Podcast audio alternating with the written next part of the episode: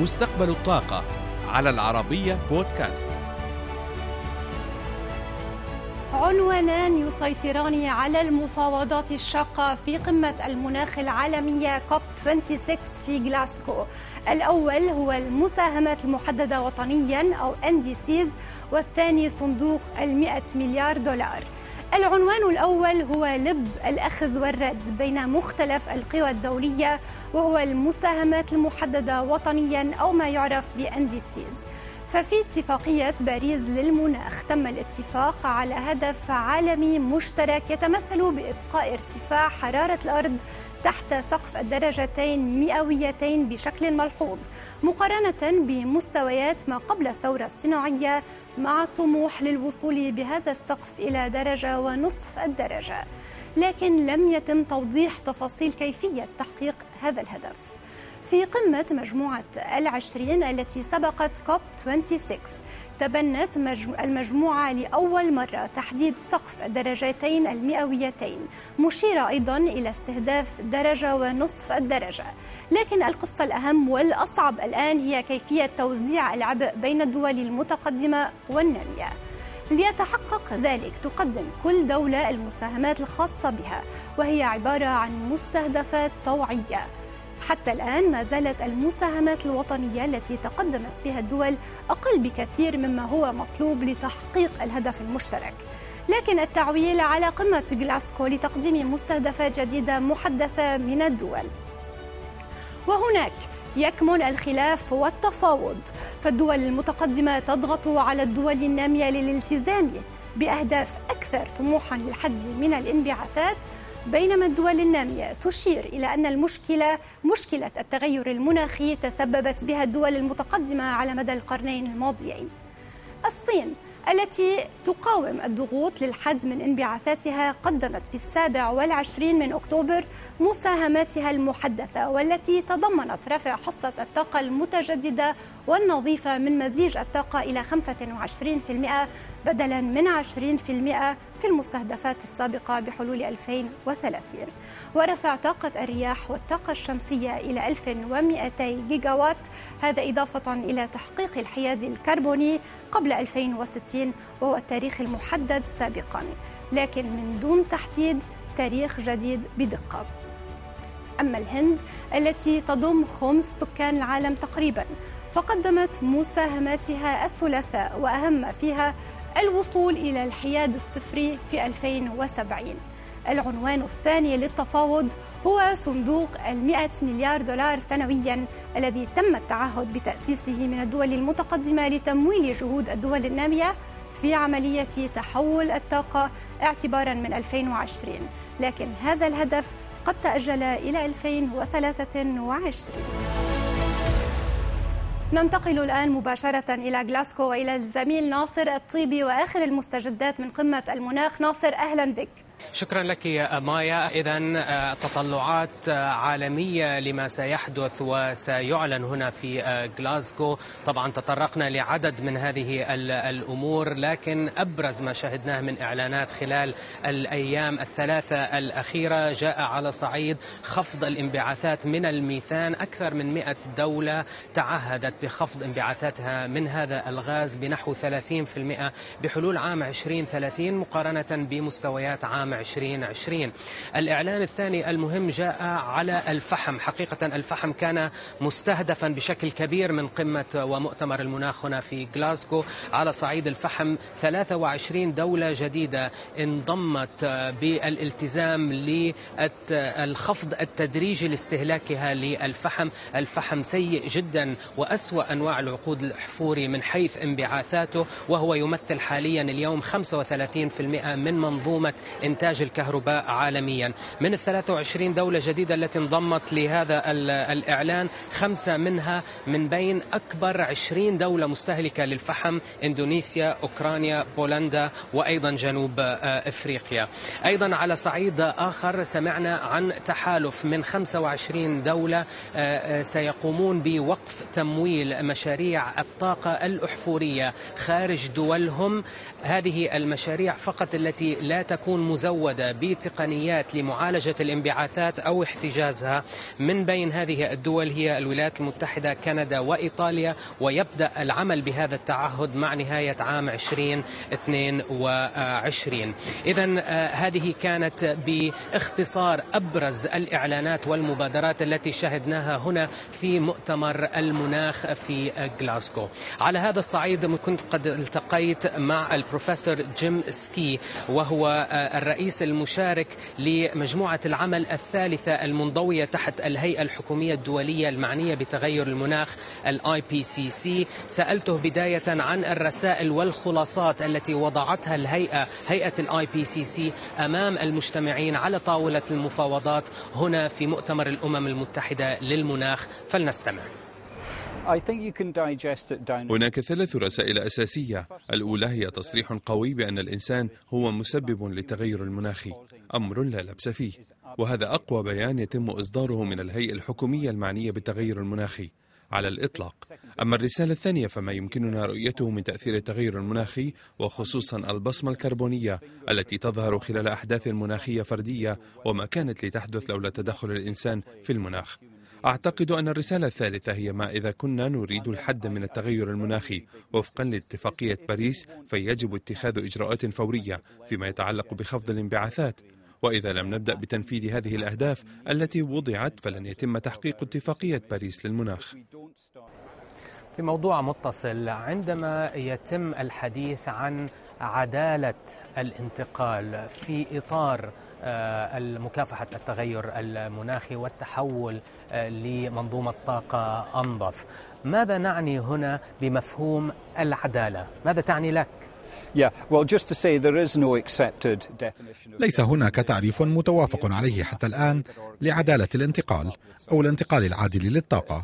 لكن منظمة العمل الدولية خرجت ببعض المفاهيم والمبادئ حول هذا الموضوع وهي تعتمد على حماية حقوق هؤلاء من يعملون في الصناعات عالية الكربون والذين سيتأثرون بشكل كبير عندما ننتقل إلى اقتصاد منخفض الكربون. كمن يعمل في قطاع صناعة الفحم مثلا أو من يعمل في صناعة النفط والغاز. أنا أرأس لجنة الانتقال العادل هنا في بلد اسكتلندا ومن أهم الأمور التي ننظر إليها ببالغ الأهمية هو كيفية نقل العمال والخبرات التي تعمل في مجال النفط والغاز إلى منصات الطاقة البديلة في البحر أو إلى صناعة الهيدروجين أو احتجاز الكربون وإعادة تخزينه. معظم هذه الخبرات هي قابلة لتحويلها ونقلها إلى قطاعات اقتصادية ذات كربون منخفض.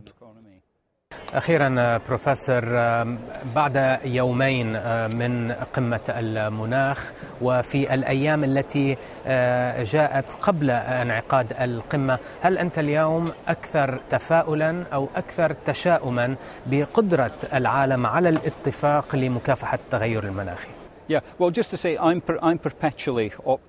أنا دوما متفائل. هذا طبعي لكن في الحقيقة شهدنا إشارات إيجابية تتمثل بمشاركين قدموا تعهدات ملموسة كالهند التي أعلنت الوصول إلى صافي صفر انبعاثات بحلول عام 2070 كما شهدنا تقدما على صعيد إيقاف تدمير وإزالة الغابات أيضا. لذا هناك بعض الأمور الملموسة التي أعلنت. لكن المهم هو ما سنراه من المبادرات الفردية للدول التي ستقدم تعهد تعهداتها. هل سيكفي إجمالي هذه التعهدات بإبقائنا على المسار الصحيح؟ للحد من ارتفاع درجة حرارة الكوكب ما بين درجة ونصف الدرجة المئوية أو حتى درجتين؟ هذا السؤال غير قابل للإجابة حتى اللحظة. أيضا مؤتمر المناخ في غلاسكو يكتسب أهمية إضافية كونه يعقد على خلفية أزمة للطاقة يشهدها العالم خلال الأشهر الأخيرة آه، وعلى رأسها أزمة الغاز في أوروبا، البعض عاز هذه الأزمات إلى التحول الغير منظم في الطاقة نحو الطاقات المتجددة التي هي غير جاهزة بعد وأيضا التخلي وخفض الاستثمارات في الوقود الأحفوري، بغض النظر عن مسبب مسببات الأزمة الأخيرة في الطاقة يجب طرح عدة أسئلة. أولا هل العالم قادر على المحافظة على الدعم الشعبي للعمل المناخي؟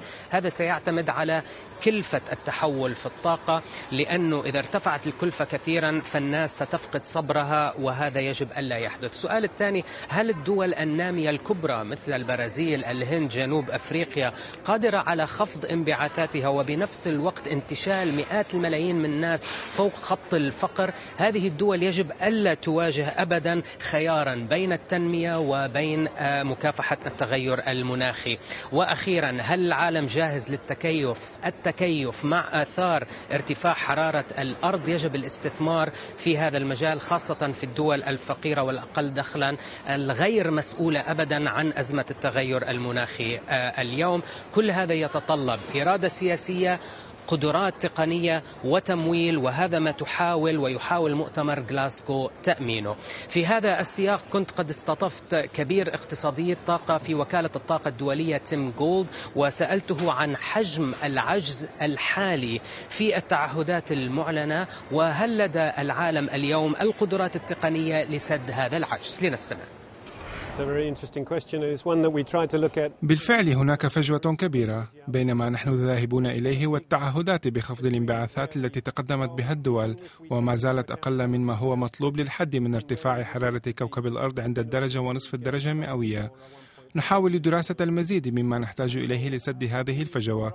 وجدنا أن هناك طرقا فعالة من حيث التكلفة لسد جزء كبير من تلك الفجوة. أبرزها تسريع استخدام بعض التقنيات الناضجة والتي باستطاعتها خفض الانبعاثات بشكل سريع لا سيما تلك المتعلقة بطاقة الرياح والطاقة الشمسية. هناك فرص متاحة لتحسين كفاءة الطاقة. ونقطة أخرى هي بتخفيض انبعاثات الميثان من عمليات الوقود الأحفوري. لا نستطيع فهم أسباب عدم وجود هذه الفرص والطرق الفعالة من حيث التكلفة على الطاولة في غلاسكو. وهو سبب جدالنا هنا في غلاسكو والجهود الأخرى التي على الدول القيام بها. الارتفاعات القوية في أسعار الطاقة وتحديدا الغاز في أوروبا. ما مدى ارتباطها بما يسميه البعض بالتحول غير المنظم في الطاقة؟ أعتقد يجب أن يتم التفريق بين ما نراه اليوم في أسواق الطاقة وتأثير سياسات المناخ.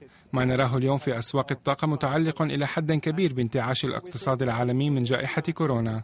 كما أنه متعلق بشكل كبير بالأحوال الجوية التي نشهدها في دول عدة من بينها الطقس شديد البرودة في أوروبا والبرازيل التي ارتفع طلبها من الغاز المسال على غير الطبيعي. بالإضافة إلى الانقطاع المخطط والغير المخطط له من جانب الإمدادات. يجب أن نتصرف بوعي عندما نتطلع إلى الأمام وعندما نستثمر فيما نحتاجه في مجال الطاقة. الاستثمارات الحالية في الطاقة تعتبر غير كافية. الاستثمار في إمدادات النفط والغاز تراجعت بشكل كبير في السنوات السبع الأخيرة، فهي تمثل الآن نصف استثمارات عام 2014. الاستثمار في تحول الطاقة بما في ذلك الاستثمار في البنية التحتية في الطاقات المتجددة ارتفع ولكن ليس بنفس الوتيرة. لتلبية الطلب على الطاقة بطريقة مستدامة يجب توجيه الأموال إلى الاستثمارات المتعلقة بتحول الطاقة. الهيدروجين البعض يرى بأنه سيلعب دور مهم في تحول الطاقة أما البعض الآخر ما زال مشككا في ذلك ما هو رأيكم بذلك في وكالة الطاقة الدولية؟ قد تسمع الآن أن المستقبل يرتكز على الكهرباء. الكهرباء النظيفة ونحن نؤيد ذلك. ولكن في السيناريو الذي نصل به إلى انبعاثات صفرية بحلول عام 2050 الكهرباء ستمثل في منتصف القرن نحو نصف استهلاكنا من الطاقة والنصف الآخر سيبقى الوقود. فيبقى السؤال هنا ما شكل هذه المركبات؟ وأي مركبات هي ومن أين أتت؟ وكيف تم إنتاجها؟ هذه الأسئلة مهمة جدا لمستقبل نظام الطاقة. نرى أن الهيدروجين النظيف سواء تم إنتاجه بواسطة الوقود الأحفوري أو من الطاقات المتجددة. سيكون له دور في توفير هذه المركبات والوصول إلى جزء من نظام الطاقة التي لا تستطيع الكهرباء الوصول إليه. إذا تعهدات كثيرة ومبادرات عديدة سمعناها هنا في غلاسكو قد تتطلب كلفة عالية ولكن هذه الكلفة على المدى القصير إذا لم نفعل ما هو لازم أن نفعله اليوم لمكافحة التغير المناخي فالتكلفة ستتضاعف أضعافا عديدة في المستقبل الأبعد. وفي نهاية الأمر كل هذه التعهدات الكبيرة هنا في مؤتمر المناخ في غلاسكو وهذه العناوين الرنانة الفنانة آه، طبعا ستكون العبرة منها في نهاية المطاف بالتطبيق. عودة إليك مايا. شكرا لك ناصر.